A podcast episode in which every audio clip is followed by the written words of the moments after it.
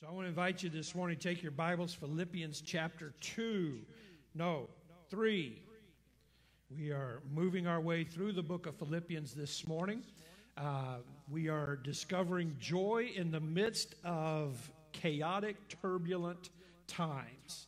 And Paul exemplifies this type of joy for us through his writings uh, of this letter of the book of Philippians. So we found it to be very timely for us going through many of the things we all find ourselves going through. I've, I've even found myself just the, the last week or so kind of kind of heavy hearted just with the whole, you know, I've done well pretty much through most of the, the COVID thing. And I mean, I'm still doing, I'm coping with COVID. How about that? But uh, I just realized, man, I'm just kind of you know, just kind of, let's go on, man. Let's get this thing going. Let's get back to doing life.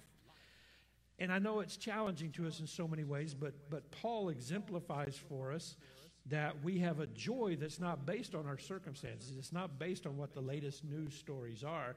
It is based on God's gift to us. And so we've been defining joy this way.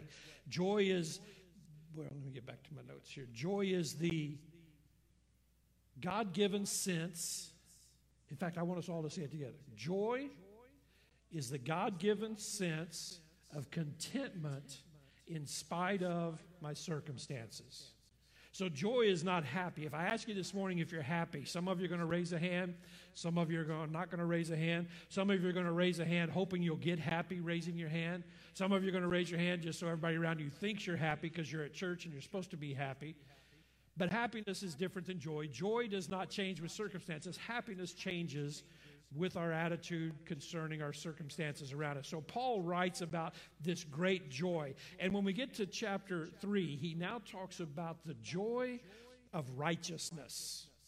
Now this can be a little technical this morning because we're going to we're going to we're going to go a little deeper into this idea and this understanding of the righteousness that we have in Christ Jesus. And so I got a lot of scriptures. They'll be on the overhead for you, but I, but but kind of stay connected, if you will, because uh, we want to we want to discover the freedom and the joy that there is in realizing that no matter what's happening around me out here, here I am right with God, and everything else then is right.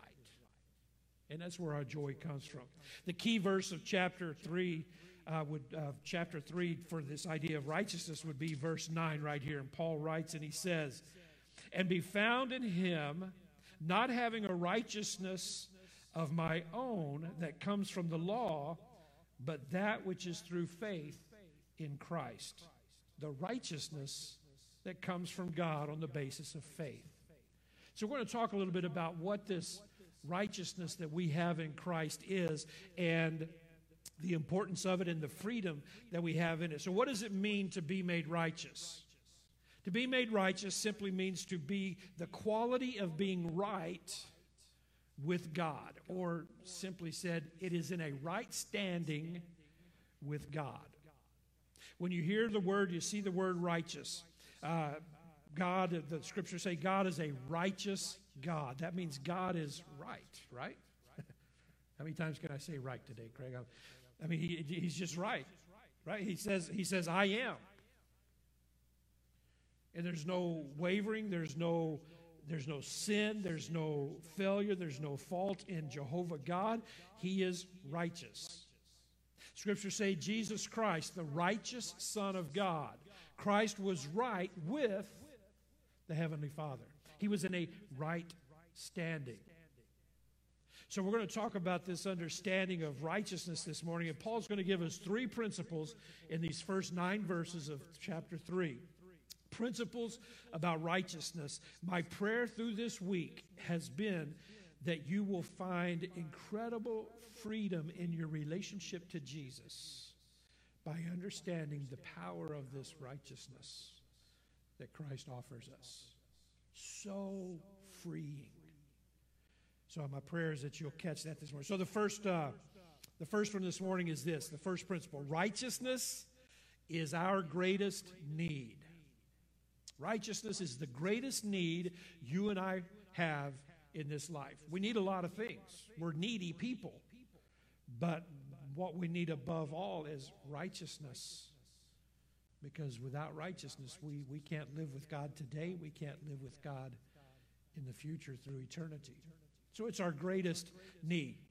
How needful are we of righteousness? Well, Romans 3, verse 10 says this There is no one righteous, not even one. You're not righteous on your own. Hate to break that news to you, but you're not the, the first person righteous on your own. Paul says there are none. He says then, so the condition then is this that all of us have sinned because we are not righteous, because we are unrighteous.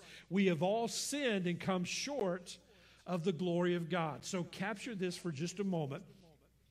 You and I are born with a sin nature.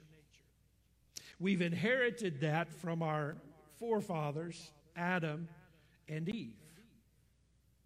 And when we are given the first opportunity on this earth to choose our way or God's way, our first choice is always our way. That's the power of the sin nature. To always choose our rule over God's rule. That's what sin is, by the way. Sin is self rule. So we're not born righteous, and we can't get righteous on our own. So righteousness is the greatest need that we possess because without righteousness, we can't live with God now. We can't live with God in the future. And the problem with this sin nature that dominates our lives is this Romans 6 23. The wages, the payoff of that sinful nature is death. Death, separation. It's talking about spiritual death, eternal separation from God for eternity in hell. A place reserved that God didn't create man for hell and didn't create hell for man. He created it for the fallen angels. But then when man fell, there came this place that an unrighteous person cannot stand in the presence of God for a moment, much less eternity. So the wages of our sin is this eternal separation from God. So here's the problem we are going to die separated eternally from God because of our sin nature unless we are made righteous. The problem is there are none of us who are righteous. But righteousness is exactly what Jesus brings us. Righteousness is who Jesus was, and it's what he does for us. We're going we're to dive into that a little deeper in, in just a moment. But in this understanding of our need for righteousness, let me, let me illustrate it this way. The word righteous is a, it's a legal term scripturally in the Bible. The word righteous means to, uh, to be in right standing, but it, it's a legal term where a judge makes a decision and declares that a person is right. They are without guilt, they are without shame. They are without condemnation. They are faultless. And who says so? The judge. The judge makes that ruling. And nobody can fight that. Nobody can argue that. Once the judge has made their ruling, then that person is, is innocent. So, forward then to how God does that with us and we have this term called justification. Everybody say that big word with me justification. Justification is what Jesus has now done for us. He has made us righteous and He has justified us. As we would stand before the great judge, God, we are declared innocent because of our faith in Jesus Christ. What did Paul say in verse 9? My faith in Christ has made me righteous, put me in a right standing. And so to be justified means that God now looks and says, You are guiltless. You are without fault. Your record is clean. You're in a right standing with God. Now, you can live with God right now and in eternity. Dry throat, I promise. That's all that was. Dry throat. Don't anybody get upset or worried. Justification. So Jesus has made us righteous, and he has declared that we are now without sin. How? By our faith in him. So we read the verses just a moment ago that said, The wages of our sin is death, and we've all fallen short of God's glory. One of the great mysteries that troubles our mind is when we think about, okay, so Pastor, you, you're telling me I can be right with God even though I'm a vile sinner. And it doesn't make sense to our natural mind. How, you would say, could I be made right with God when I'm so lost and so separated from Him because of my unholiness and my unrighteousness? And again, it all goes back to this judge. This judge, the just judge, God, loves you. He loves you. John 3 16. God so loved the world, God so loved you that he gave his only son so that you wouldn't perish, but that you could have everlasting life with him. That's the love of God. While we were still sinners, God loved us so much that he sent Christ to die for us while we were still in our sin. What can separate us from the love of God? Nothing can separate us from the love. Sin separates us from God, but he still loves us. And He loves us so much that He decided that He would take care of our sin problem for us. So He sent His righteous Son, Jesus. Jesus has become our mediator now. So when we stand before this judge, God, we have a mediator. We have one who pleads for us because he bled for us. So God looks at what Jesus did on the cross. When Jesus died on the cross, here's what took place He took your punishment. When our sin deserves to be punished, and we realize that's what God should do to us, He should just punish us forever. Jesus took that punishment. Isaiah prophesied it. He said that, uh, he said that, that by his wounds we would be healed. He was pierced for our transgressions, he was bruised for our iniquities. The punishment that was ours was placed upon him. In a few moments, we're going to take communion together. And that bread that you hold in your hand reminds us of the, the body of Christ, that he came to this earth, but it, but it reminds us that his body was broken. The beating that Jesus took was for the punishment of our sin. And then he died. Why? Because our sin requires death. The wages of sin we saw is death. So Jesus died. Not for his sin, he died for my sin. And in dying for my sin, he covers my sin with his blood. Jesus, the only righteous one, dies for me. The Father looks at his sacrifice and says, I accept the obedience of my son Jesus in his death on the cross.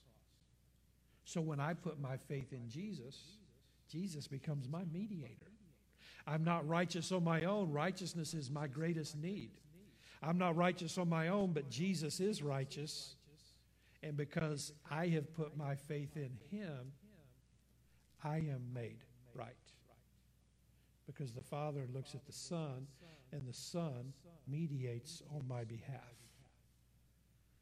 And so God looks at us now through Christ if we've put our faith in Christ.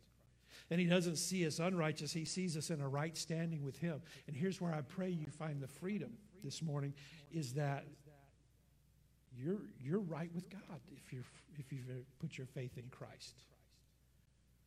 There is now no guilt, there is now no condemnation for those who are in Christ. That ought to be freeing to you this morning. To know that no matter what the circumstances of life are around you, you're right with God because of Christ. So, righteousness. It's our greatest need. We can't walk with God now. We can't walk with God through eternity without it. But here's the second principle Paul gives us, and that is this righteousness is our greatest problem. It's not only our greatest need, but it's our, it's our biggest, greatest problem. Paul talks about the works of the flesh. Trying to earn God's favor by works, by doing things that cause God to like us or to love us more or to accept us. When I say that righteousness is our greatest problem, what we're talking about is self righteousness. We're all prone to it. You see, in some way, all of us in creation know that something's out of alignment in our lives. We're aware that we're sinners, but we don't many times know to call it sin. We don't even to call it that we're sinners. We just know, humankind just knows something's out of alignment. Ecclesiastes says this God has placed eternity in the hearts of mankind. Every man, woman, boy, and girl born has this understanding, has some sense internally that something's out of alignment, something's missing. Case in point, you say, Pastor, not, not everybody. But case in point, take parts of the world that are remote people living in remote areas of our world where where uh, there's no modern. You know, I mean, they're, they're just like way back there uh, in the in the in the forest or, or, wherever their tribe lives, and and they have no access to people. They have no access to modern things, and this, that, or the other. But did you know that every culture of people always has a God? You'll always find that they're worshiping and depending on something. They'll put a pole up in the middle of their community or their village, and that'll represent their God.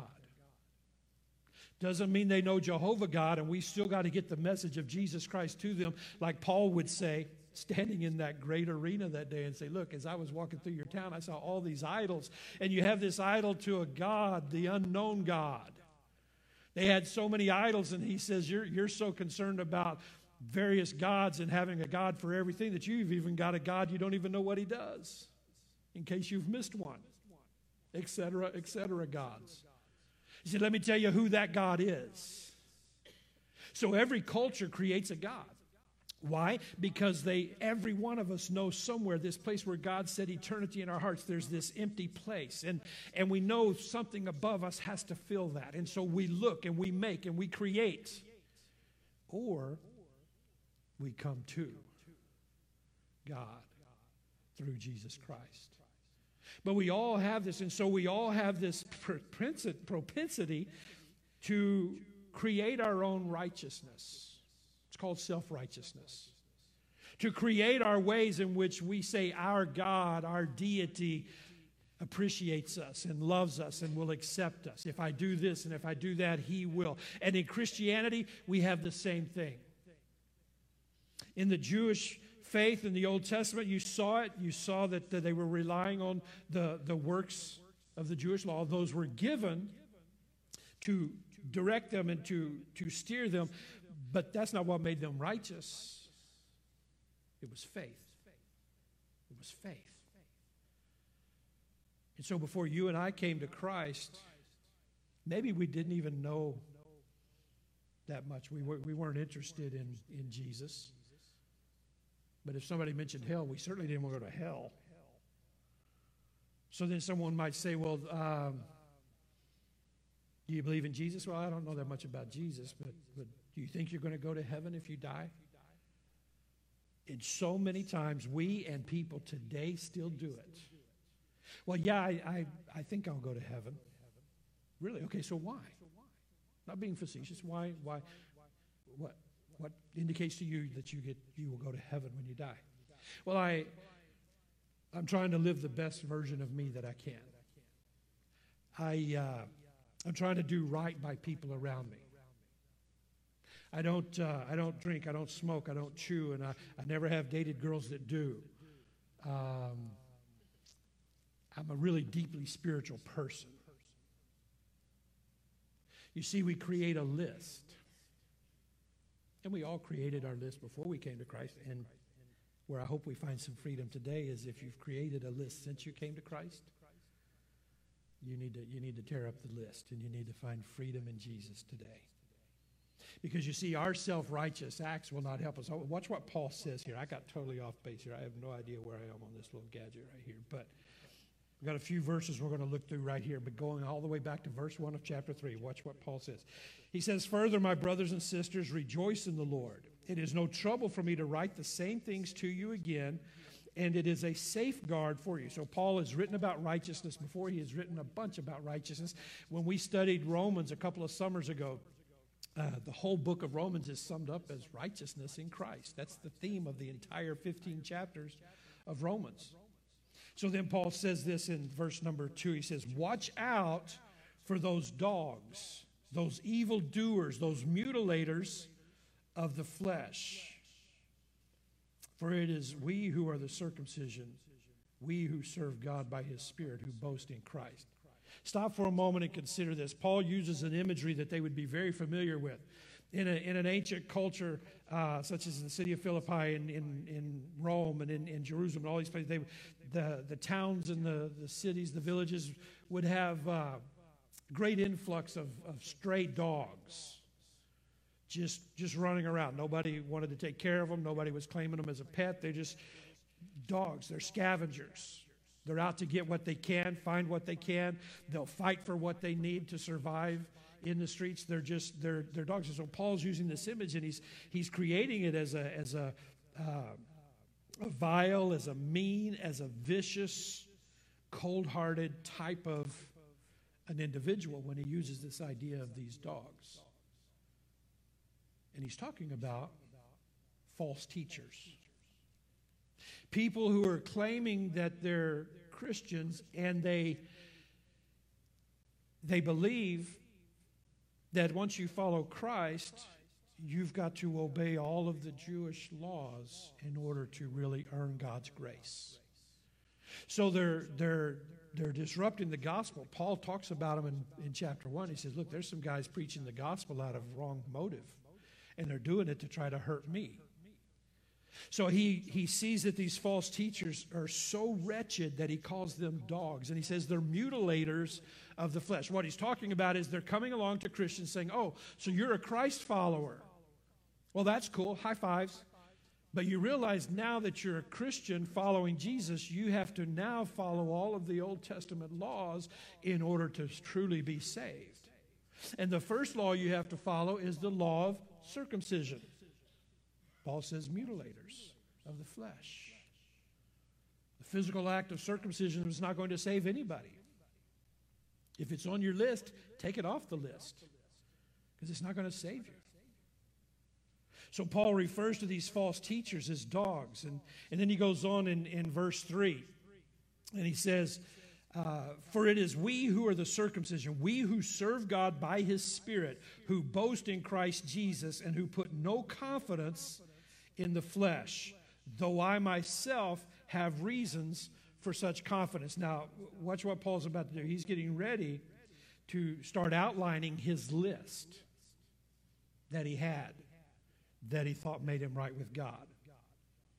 He says, if someone else thinks they have reason to put confidence in the flesh or in works, well, get in line, buddy. I have more than you.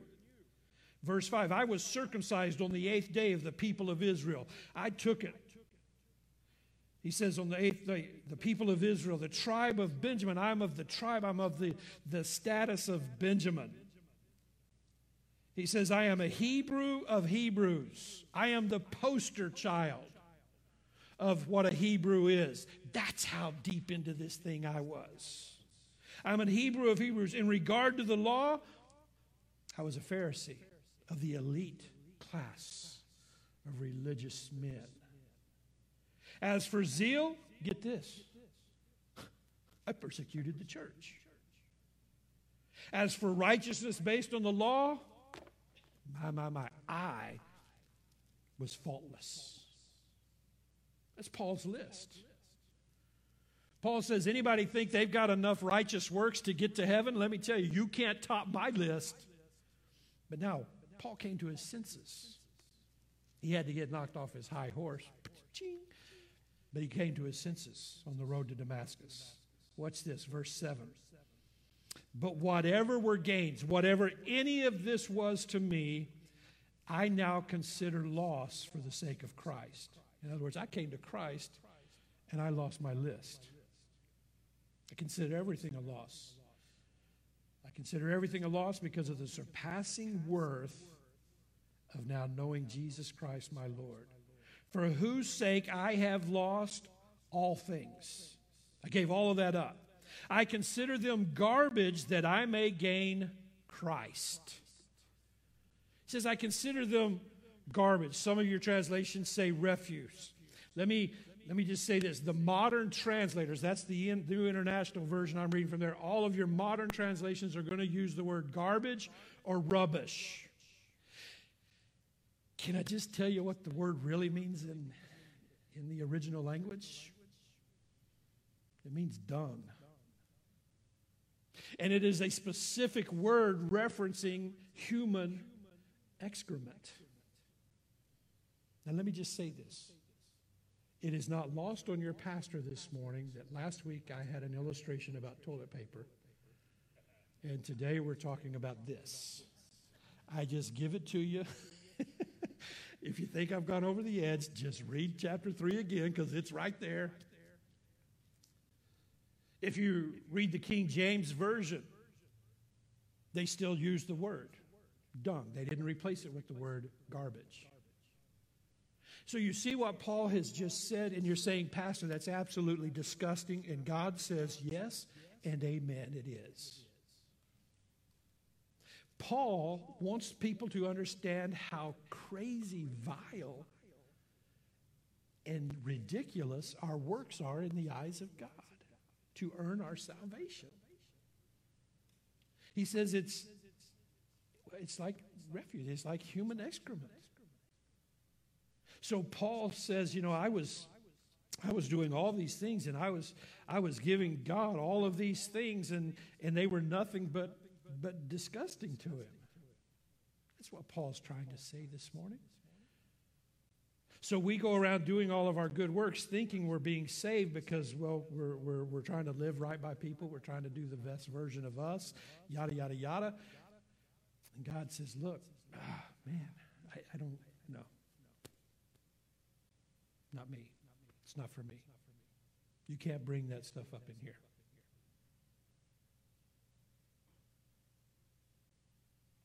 The list that we create. Paul came to understand his list could not cancel out his sin. He came to understand that his list could not make him right with God. He came to understand that it was like refuse in the eyes of God. Now, I know that sounds somewhat, somewhat harsh, but Paul is trying to communicate the most profound of truths, and that is your works will not save you, but Jesus will. So, our first principle righteousness is our greatest need. Second principle righteousness is our greatest problem. Our self righteousness gets in the way. But thankfully, there's one third principle that Paul gives us and it's this righteousness is our greatest gift. Righteousness is your greatest gift. Verse 9 again, he says, And to be found in him, not having a righteousness of my own that comes from the law, but that which is through faith in Christ. The righteousness that comes from God on the basis of faith. Do you know your righteousness? It can't come from you. We've already established that. Your righteousness before God comes from God. That's His grace. That to stand before Him and to stand right with Him requires His righteousness. He's willing to give you His righteousness so you can do that. That's where Christ went to the cross.